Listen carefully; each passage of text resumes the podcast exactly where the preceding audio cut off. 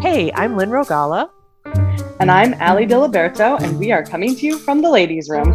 So we can talk about removing stupid, frustrating, and toxic shit from the world in a way that's not prim enough for the dinner table.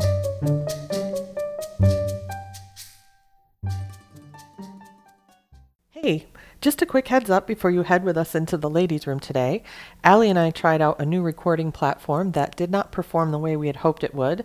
In addition, she is having some stress fidgeting in the first few minutes, which you'll understand when you hear um, what's happening on the update. So, in the first five minutes or so, you're going to hear a little more background noise than we normally have, and the quality smooths all out by about minute 13 or 14. Normally, we would re record, but the things that we're talking about were so time sensitive and happening in the moment that we wanted to preserve the conversation the way it happened at the time.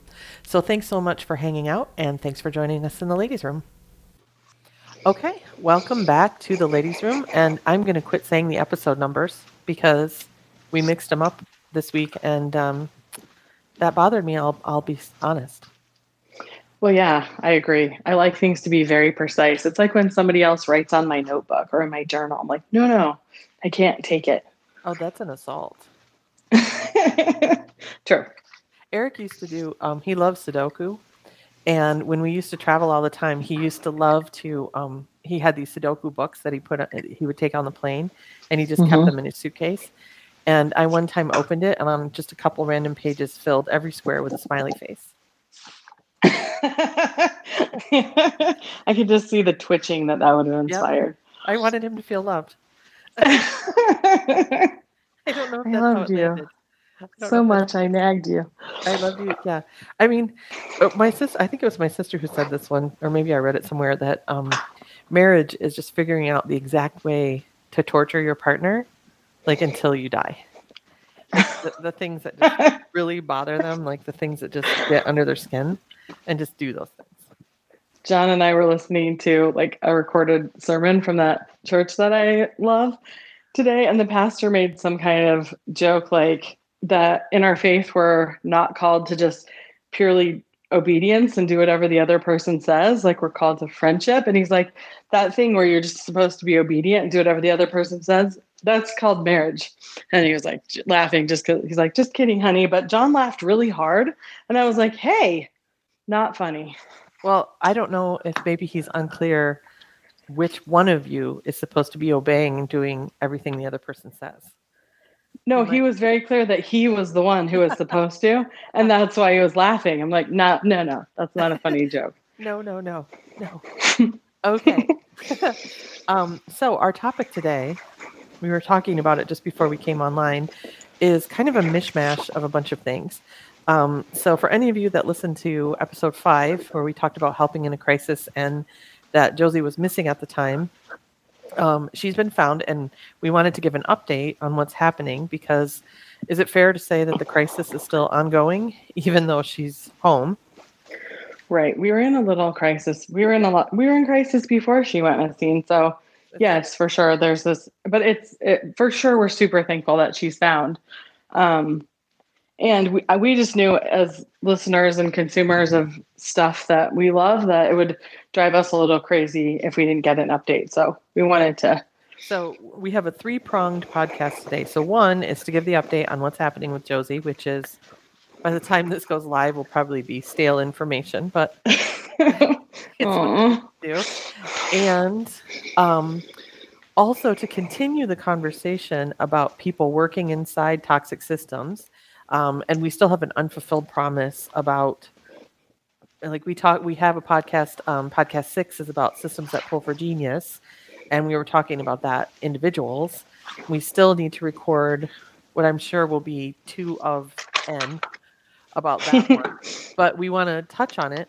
And three, we're going to do kind of um, in in a previous episode we did a toxic system sampler where we said there's no possible way that we could talk about every toxic system that we encounter uh, you know that exists in the world and at one time there's just too many and right. so the way we're going to take it on is when we brush up against one we're just going to talk about it so we're kind of doing another toxic system sampler so would you say that's fair the three parts? yes but I don't know what 2N is, so I have to go back. What does that mean? Oh, so, okay, that's me being a math geek. again. Okay. So we had episode part one of Systems that Pull for Genius, and then we're going to do two of, and then I said N because I don't know. Like And- how many? right, it just many- hold this a space holder. Okay. Yeah, right. And Excellent. and it really is showing my math geekness because most people use X for an unknown, but when you're counting something, you usually use N or M or K. All right. Right now, you know All right. Perfect. which letter you pick for the thing that you don't know depends on what you're talking about. so Okay. one to N episodes about this. So we're, we're and we're only kind of teasing it here. So shall we start with just the update, just the basic update? Um, so we um we recorded help me out. We recorded the podcast Wednesday on a Wednesday. Yep. And then Thursday about one o'clock we got a phone call that um from the group home that she'd run from. And this is this is actually so beautiful, right? Because so many people were praying and sending energy and love like how they were found feels really really like part of that to me but um someone had taken them in the last night and was calling around looking for places to help them and the director of this little group home answered the phone figured out it was the kids and then convinced this guy that you know these were actually missing kids that he'd been fed a story and the police were able to go go and pick the kids up so that the odds of that right pretty don't feel really big even in a state that doesn't have a zillion resources so Right. or it doesn't have a zillion people that they would be found by someone kind. right super thankful and that they would call the group home that the director would have had time to answer the phone at that moment just a cool you know a cool way that they were found so we immediately went to get her of course She was found the day the podcast went live. So we recorded it on Wednesday. Came out on Thursday. She was found that day. yeah yeah that's um and so right like I had a kid who ran from a group home right we've been dealing with her stepping down from residential care and trying to keep her safe and safe and look at you know how do we really deal with this really challenging situation? Um, with a kid who i'm you know crazy in love with but we haven't been able to find the right mix of how do we start to make some progress um, yet. So we were driving you know two plus hours to go to get her and everyone who'd been you know kind of in our community who was like around us she has a case manager and she has we have friends who work in you know mental health and in the system so to speak were kind of all around us and trying to figure out what what was going to happen next because um, we didn't have essentially like a really clear pl- plan because we'd applied to several group homes or several residential facilities because we were like okay she she didn't make it quote in the step down so we need to step her back up. But we got like i think three denials that afternoon and two of the denials from people that it sound that the facilities that really specialize in kind of this particular type of um, kiddo where there's adoption and early childhood trauma and all that reactive attachment type of of stuff um, denied her because the report that the last group home or the last residential care facility she'd been in um, was totally inaccurate. Like the Joe's had like misrepresented all this stuff, which which is one of the things that she does, is makes up these really fantastical stories. So she had like represented that she was like a cocaine addict and that she let things on fire, and no, none of those are true. Like hundred percent, no way any of that's ever happened. And so she was denied from facilities based on things that she had said that wasn't true and that the psychologist never verified or the report um, verified. And she even, we found out, received treatment for some of those things based on pure fabrication, even though the team knew none of that was true. So it's really interesting. Um, but she, um, the facility that she'd stepped down from, um, residential care, ended up I mean, they they went through a ton of hoops. Our therapist who was there, I think, kind of really genuinely cared about this kid, and and really pushed for her to be readmitted. And so they did, you know, in a pretty heroic way. We drove her four more hours to that facility and she was there that night, which was a huge amount of relief. Um, and also super, super hard, right? Like, imagine I still can't articulate the pure terror, right? The pure terror of my kids missing. I just want to know that she's safe. And um, she was, her first response was another threat to run. And I have never been so angry in like my whole life, I don't think.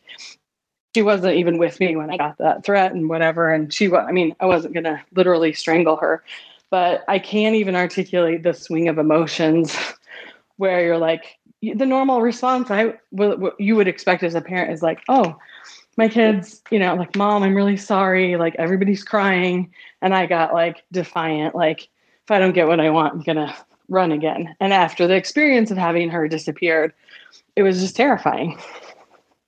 Right. Yeah, and and just to set the context, um, this is a child who needs a lot of care, who needs a lot of structure, who needs who still needs a lot of treatment, um, which right. is part of the crisis you were in before she ran, because you didn't think at the time she was really ready to step down to a group home, which is part right. of what we want to talk about, right? Um, that that decision was made not based on the information that you would have wanted to be based on. Right. And so that that was an ongoing crisis that she ran in the middle of. Right, for sure. So we you know, we were super thankful like okay, at least she's here. This is probably not going to be a good you know, she's probably going to be able to stay at this facility because we didn't get a, a result. She, we needed something more specialized. But she'd missed this eval the week before when she was um, on the run, where I had spent probably three hours making phone calls trying to find someone who could do this type of eval, and then um, another like four and a half hours putting together all the information that the doctor asked me for. So a huge amount of investment was made in trying to make this happen. Um, so we were like, okay, she's going to be at this residential place.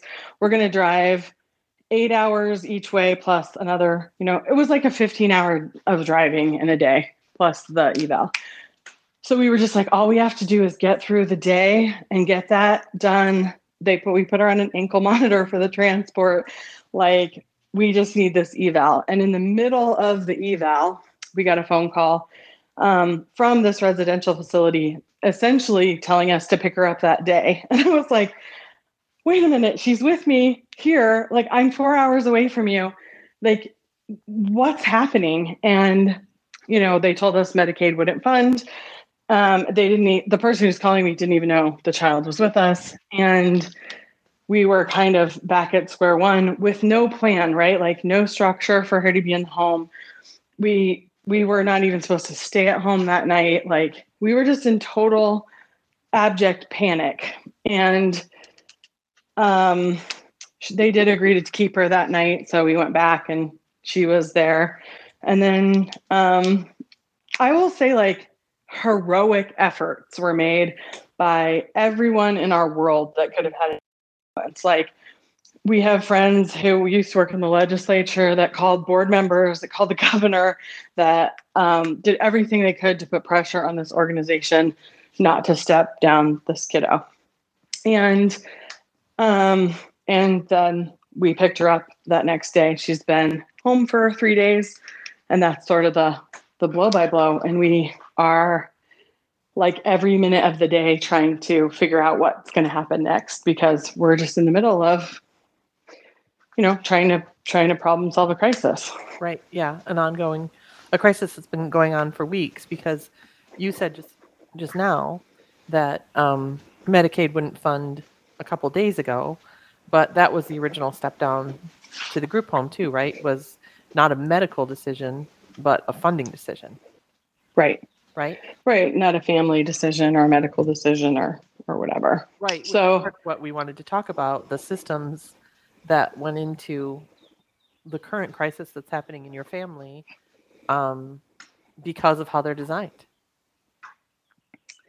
Yes. So one of the things I was super aware of last week, like, was or in the last couple weeks is like the systems really don't work, right? Like all these, which isn't shocking, right? Like right, and all the things we've talked about. Wait, wait, but um, wait, wait, wait. A government system kidding me is designed in a way that doesn't serve the people it's intended to serve. Hold on. Remember we were talking about me needing to lie down while we record? I just I need a minute. I'm gonna need to get my smelling salts. I'm gonna need to right. process that information that a gigantic bureaucratic system is not designed to produce good outcomes.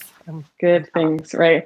Right. Lynn texted me like, "Hey, I hear this clicking noise." I'm like, "Oh yeah, because I'm clicking this little thing I was holding in my hand because even thinking about it is, you know, creates all this tension." So I put it down. I'm sorry. Oh, okay, put down your fidget. I'll get you. Yeah, put down my Use something quieter.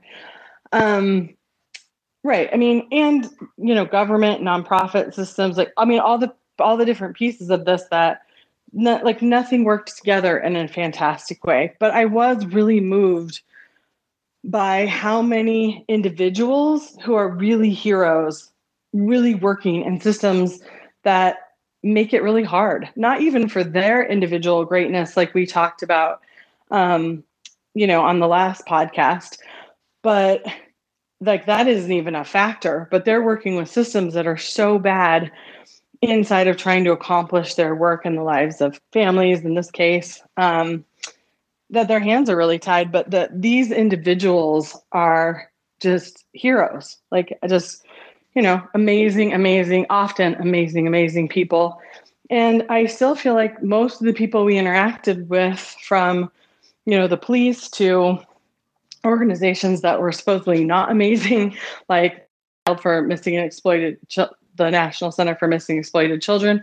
Absolutely phenomenal. Um, our local police department, our our communities, like even people in some of the organizations, really just did everything they could and would have done everything they could that they were able to. And I think that's important to keep in mind when we get super angry about how the systems are failing. That we have people who work miracles every day with these systems because that's who they are.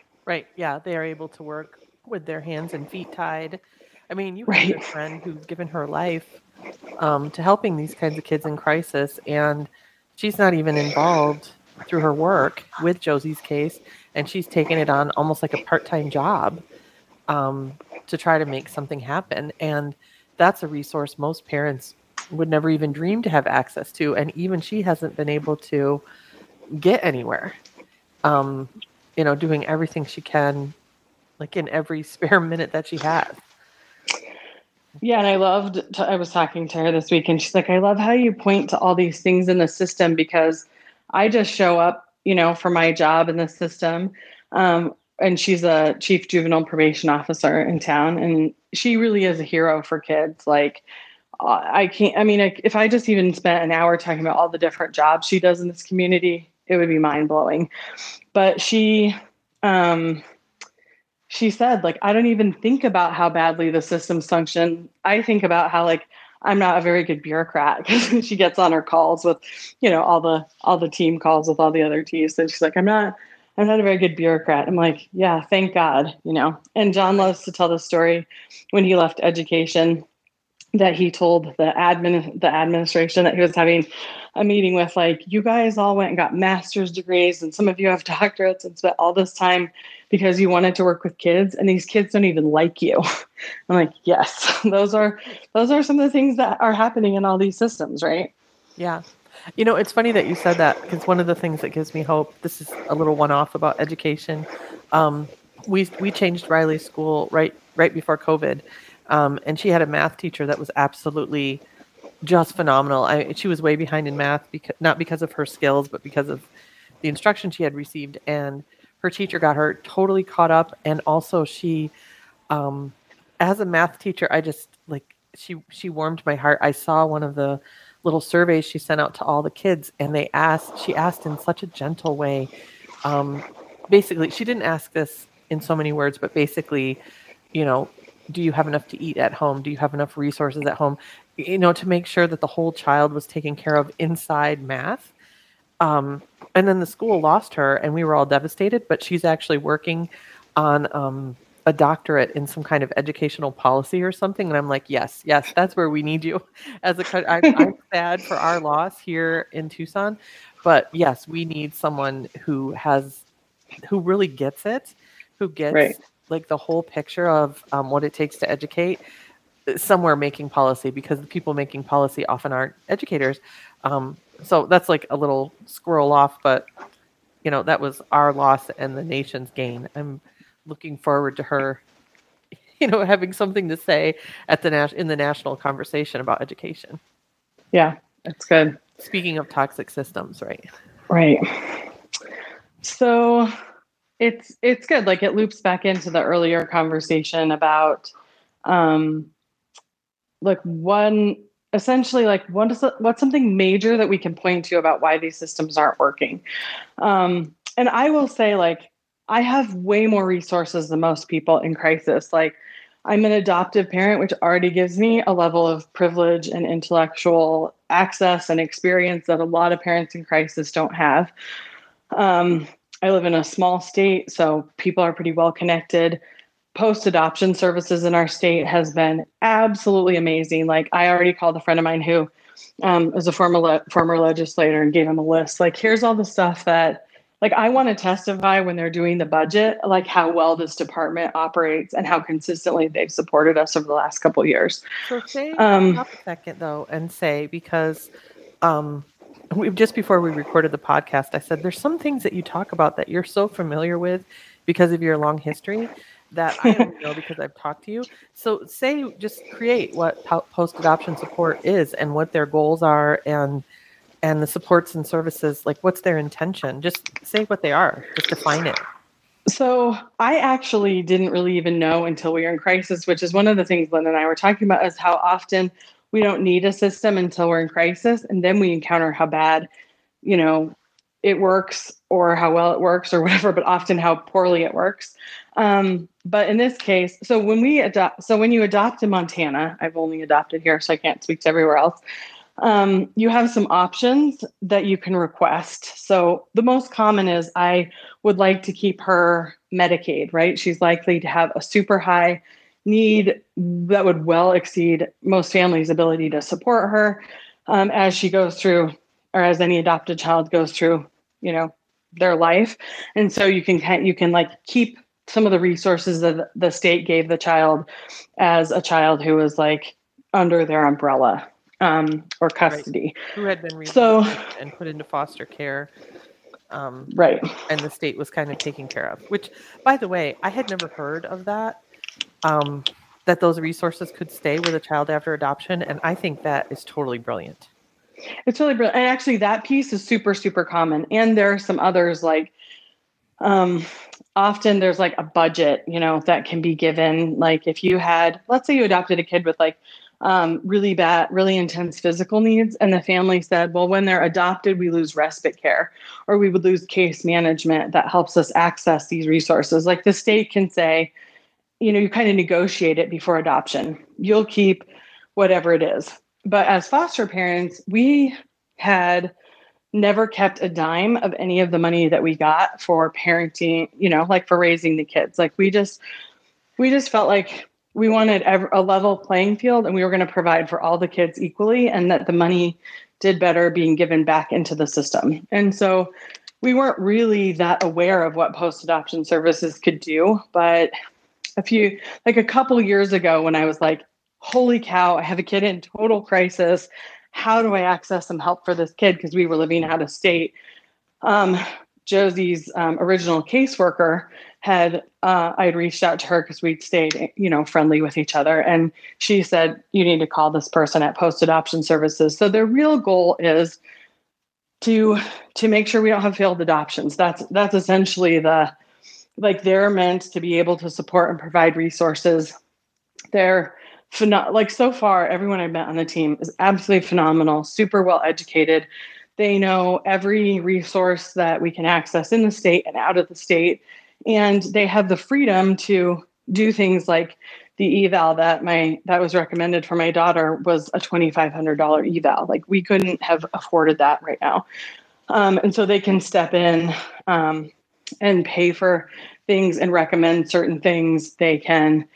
Um, they can like if if we said you know we need therapy right now or we need some kind of support will you pay for it? They they would absolutely do that. So right. that's kind of the venue. I mean they can't materialize things that don't exist but their whole agenda is how do we keep families together and how to make these situations that often get super super hard you know work because this story is like really common. Everybody knows somebody who adopted kids when they were little and then went through, you know, five years of hell after they hit puberty or, you know, were never able to figure out a way to make it work. And if the family was resourced or supported differently, that might have made a difference. Yeah. I, I actually, I'm not.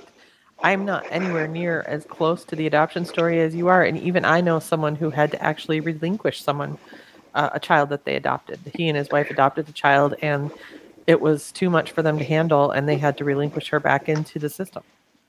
Yeah, I mean one of the things that was super lovely for us is we had we had a lot of our people who adopted people or people who knew, you know, somebody in their community that called us in the last couple weeks and said, you know, we adopted five kids and we relinquished a kid in this situations and um you've already been through so much more than we ever went through. Like it just, you know, like nobody could acknowledge it in a way, in the same way, other than somebody who'd been with it. And we don't want, we have no zero plan to relinquish. And we're also super thankful for the systems that are working well to try to resource us so that we don't have to look at choosing between the well-being of the family and the well and and the family staying intact, which happens. Right. No, it does. And it's another one of those situations too where if you're not in it, then maybe your opinions about it is something you keep to yourself. um, you know, having And I have to say like I couldn't have even imagined. Like I was crying to Lynn earlier today. Like I couldn't even imagine that that would even be a conversation somebody would even say to me like how do we keep your family together? Wouldn't even have been on my radar. Um, and I'm thankful for the graciousness of somebody who had has the wisdom to look at if we maintain this level of difficulty, we're headed toward a crisis. So what can we do now? Right. Um, but I was like, I'm a warrior mom. Like, I don't even know what to fight for. How do I do this? Like, you know, that's that's sort of like who I am, right? Like roll up my sleeves and fight for my kids is why I think God gave me the kids I've had. But right. I mean, that's why you were a therapeutic foster parent and why all of your children are adopted. Um, and all from hard early childhood trauma. Like all four yeah. of your kids had some kind of really hard, like we said about Josie, things that most adults would never have to dream of walking through happened to them while they were tiny. Right, right. Yeah, it's true. So, so oh, were you done? Because I was. Go ahead. Go ahead. Cue me up. I was going to cue you up on the next thing, but I wanted to wait until you're done talking about post adoption support. That that was really like really phenomenal um, and all the pieces like mo- for the most part so many systems did work super well. And and like there were several systems where you're like wow that system is actually functioning at a really high level. Both the people in it and the systems working super well um, that we're really really thankful for. And there's still some pieces there i mean there's of course a lot of pieces where you're like it points to it points to the things that don't work in the system. So one of the things that went wrong in our story in this process is that when Josie was ready to step down, wasn't, um, wasn't ready to step down. she wasn't ready to step down, and we didn't know what had queued us up for sort of this crisis, right? Like I didn't know that I had a child getting treated for things that weren't even really what we were dealing with because it's what she said, and um you know that queued up for for a lot of wasted money and expense and energy. Um, the team in the residential treatment facility eventually got on the same page but it was so far into the process that you know i think that, that my kiddo really learned how to work the process unfortunately and stay out of doing the work. Without saying what it was because I, I that's i think her priority. But i want to give an analogy because again this is a place where sometimes you swim in these places where I'm like, Yeah, it would be like if I sat down and, and started talking computers or math or whatever on the podcast, you'd be like, hold on, time out. Time Wait, out, time out. I didn't even know what 2N meant. So, you know. No, two two N two T O N from to N. Okay, so I'm going to pause you and I'm going to throw in an analogy. What you're talking about would be as if she went to the hospital and they treated her for cancer, but what she really had was lupus. Is essentially what happened, but from a mental health standpoint because she self-reported lupus rather than asking the mom, "Hey, does this kid have lupus?" No, she doesn't have lupus. She has a tumor.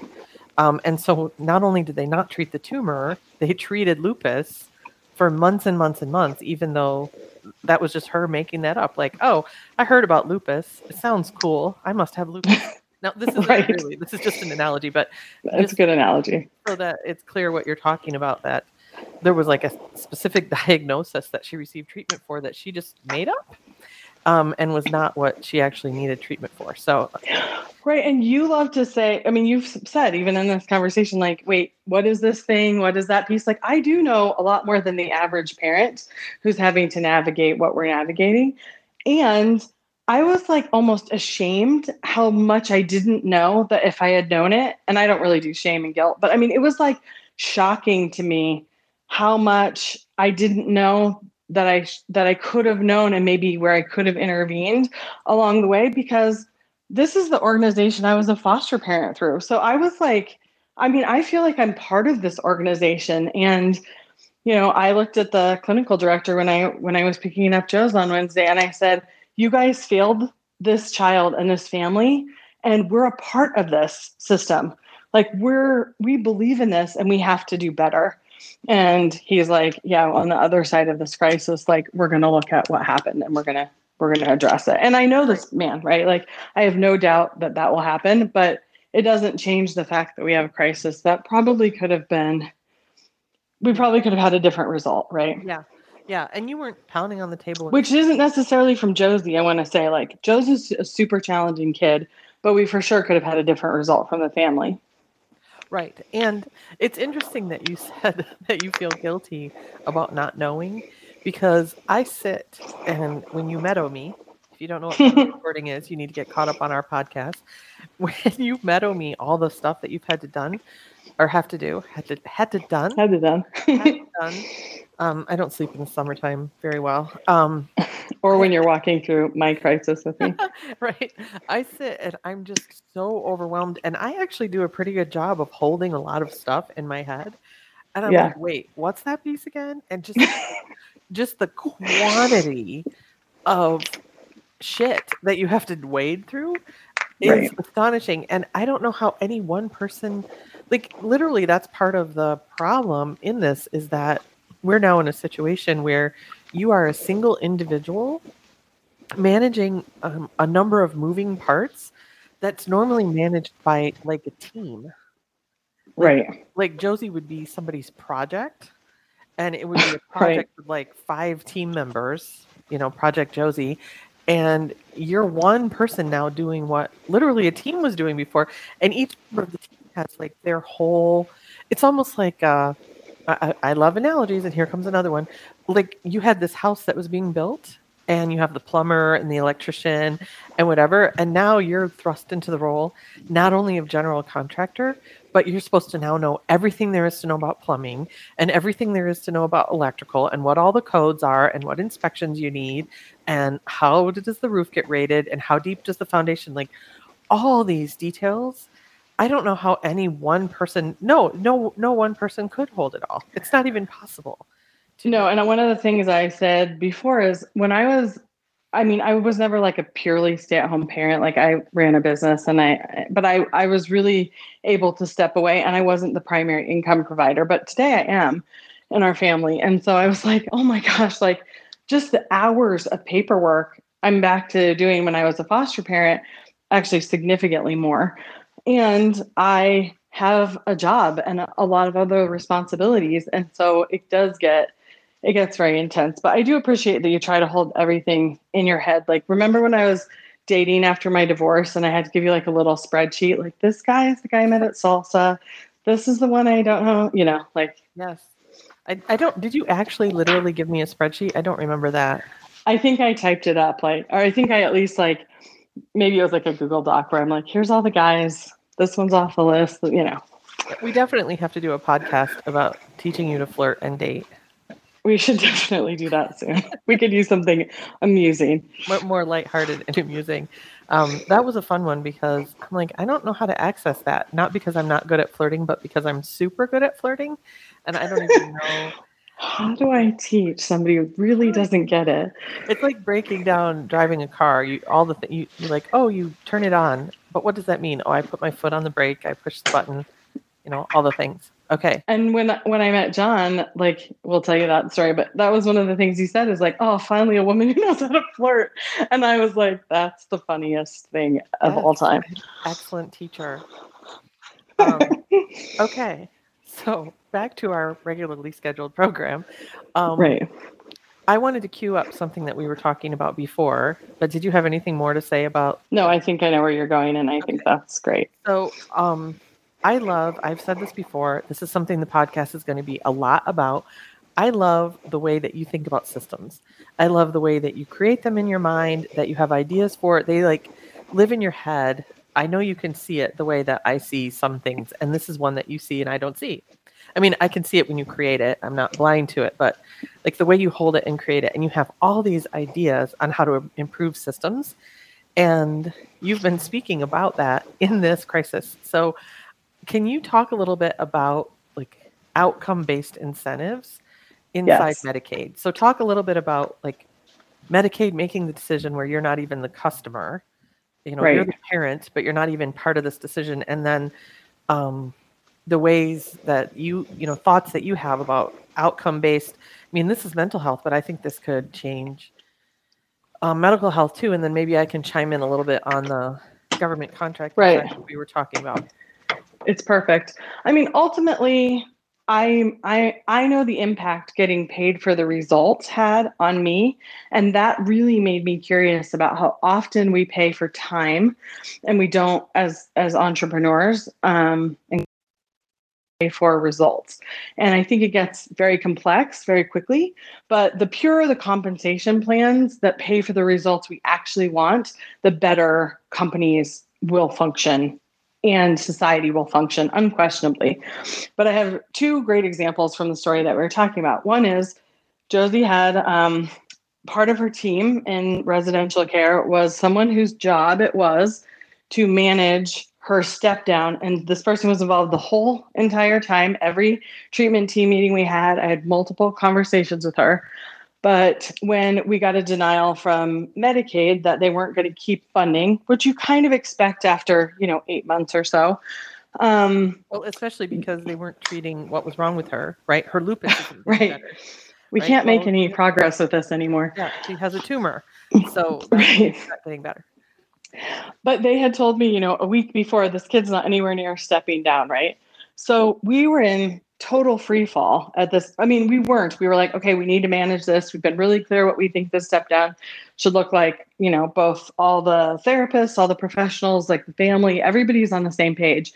But as it got closer and we couldn't put those pieces together, this person didn't do their job and lied to me about the fact that they had done their job. So they kind of just like half-assed it, you know, like we were told, you know, we've applied to every facility in the state and they've all, we've got only denials. Well, that wasn't true. And then they'd only gotten one denial, you know, so there was like, and also we've asked Medicaid for more time and we don't think they'll give it to us. But after post adoption services stepped in and put some pressure and ch- some children's mental health people, we actually got like, yeah, we just decided there wasn't anything therapeutic we could do as a team. So we wanted the kid to discharge. But instead of saying that to the family, we were like trying to make all these missing pieces move. And then I had a missing kid within set eight, eight or nine days of that. So we that part of it was like terrible. But this person got paid whether she did her job or not, right? There's probably likely an outcome you know like there's probably an impact now that something went wrong but she handled me as a parent instead of treating me like part of the team but if she had been paid for producing a quality result instead of just showing up we probably would have had a different a different outcome right And it's funny because I was talking to you about this about at my last job where I actually they had me actually writing code, which is absurd. It's been years since I did that. They had me doing it, and um, I remember a day that I made a mistake, and then I had to spend a couple hours undoing the mistake, and I was like, I got paid more for making that mistake and fixing it than I have the rest of the last few weeks when I did everything right the first time.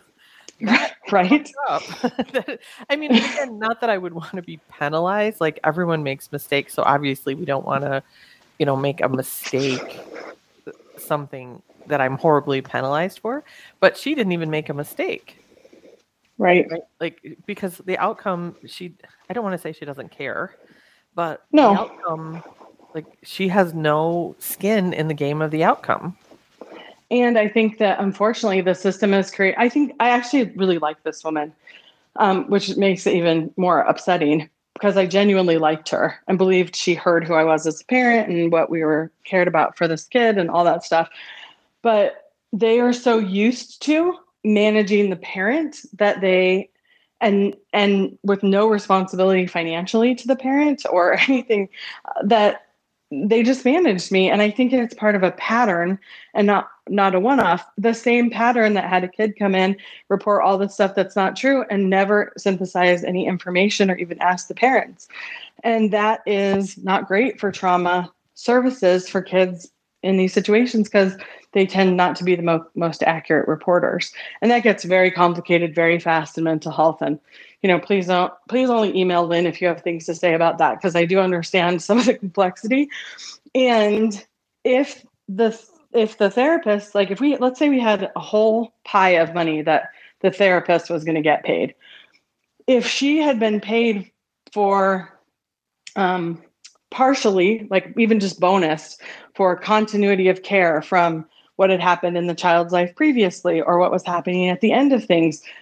That alone probably would have incentivized enough behavior to integrate you know a couple phone calls to this child's therapist who she'd worked with since she was three and a couple th- you know, like something in the process that would have um, at least made a different result possible. But because we disconnect how money flows we end up incentivizing really bad um, outcomes because like Lynn said, Medicaid doesn't even doesn't even work for me in this situation, or really even for my kid. they work. To, to put a little more detail on what you just said, one of the things they didn't do, and, and it's crazy to me that they would let any teenager self-report without checking with the parent. Like even just from their ability to remember and be accurate. Like Riley wouldn't lie about something, but she'll say, "Oh, you know that happened you know, five years ago. I'm like, it happened six months ago. What are you talking about? Like she just right. had no idea. Um, they didn't call. Not only did they not check with you, they didn't call Josie's old therapist that had been working with her for years. And because there was which we requested, right? Like a five or ten minute phone call. If they were invested in the outcome, if that had looked because that phone call didn't occur as valuable to them, right? That there was some um, some value to be extracted from that phone call that there was some like like outcome that was going to be improved because that phone call had some treasure on the other end of it like valuable information on the other end of it. Because yeah. if they're not vested in the outcome you know they can just crank the treatment plan and fill out the form and on on we go. Right. And their hands are kind of clean at the end of the day because we we checked the boxes so to speak and we have way too many systems where we're just checking the boxes and that's what we're responsible for inside of what the money is doing. And we need way more creativity um, to incentivize both leadership and ingenuity and the way that money follows the system and the purity of the compensation plan and the connecting that to as closely to where the results are as possible is is really important. Right. Um, I'm excited to be talking about this a lot more on future podcasts because I think again it's a place where it's really, really clear in your head. And the rest of us are just starting to get a glimpse of the way you're thinking about it. Um, because you you said the pure compens when you got com- compensated for results, you were talking about inside DoTerra about the conversation we did about what it took to go to go gold and the work you Right. had to do, and that had nothing to do with effort or hours or checking a box. I mean, that's how I tried to do it right and was not successful. um, Yeah, but actually, it's, I'm really happy you said that because let's imagine that this system, this organization spent, um, you know, eighty thousand dollars. It's actually far more than that, but eighty thousand dollars that Medicaid probably paid this organization to have my kiddo for eight and a half months or whatever. If they could have produced a result in a month, there would have been no incentive. It would have actually been the opposite of an incentive to do that. And I would happily pay somebody a hundred grand who could produce a result for my kid in a month if that result could be if that result could be produced. Yeah. And the fact that the kind of creativity and ingenuity and all those things that could come into place, there's zero incentive for that. So it gives a pretty clear example, right? Yeah. And you know what? I'm glad you said that because I've been on some commercial um, projects where people were playing around with that idea of paying for the result regardless of time and effort. Um, so I wasn't even on this one. I just helped craft the compensation for it. Um, I it was a software project, and I had just started learning about um, agile software development, which I don't want to talk about forever, but the idea is um, you have these at, at the time what we were doing was these time boxed iterations of you know a month a month or two weeks two weeks whatever and approximately what you would get done in each of the iterations. So our company sat down with the customer uh, created um, like basically 12 months worth of work and like chunked it up in the chunks and agreed on a price for each of the chunks you know let's say each it was way more than this but let's say each one was like 10k so we're looking at $120000 um, and there was a clause that said if at any point the customer said okay we've got the result we want then they would split whatever was left.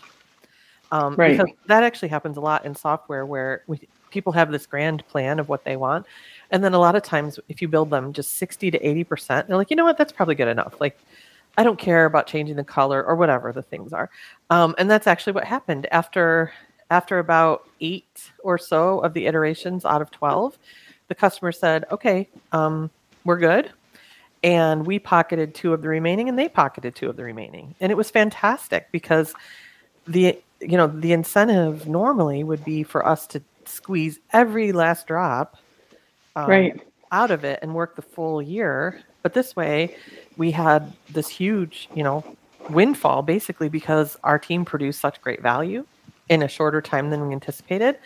Um, and so we were both able to walk away with they saved and we made extra and everyone was happy. So these kinds of and that one and nobody on the project that so the piece that's missing that you're talking about is I was going to say, and then Allie said, and Allie said, that's great for the company. Well, that's not even the example. What I just told you just now, it's not the one I said we earlier. were talking about before, but that that stops at the company level right now because nobody on the team got to pocket, you know, two months salary or whatever. Right. They didn't get two months off or right, whatever. month. Even if that that point it had gotten split, like the team gets half, the company gets half, that still would have been a phenomenal result compared to I'm sure what happened. hmm hmm Yeah, they didn't go to that next level, but it's it's not unheard of um, that these kinds of you know result based things.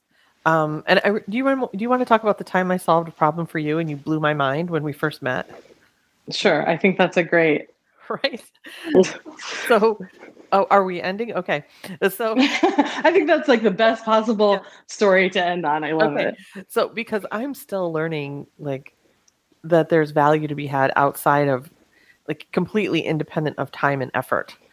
Um like that's still ugh, my brain doesn't wrap around it still. So when I first And also most of society still mostly functions off of that true. time for money model, not Right, time yeah. not value for money. Yeah, yeah. Or even effort for money, right? Like Yeah. um you know, we're we're buying a new AC, God help me. It's like 100 million degrees, but um and uh uh, it's a fixed price like you're going to give me a new air conditioner and install it and I pay you X dollars.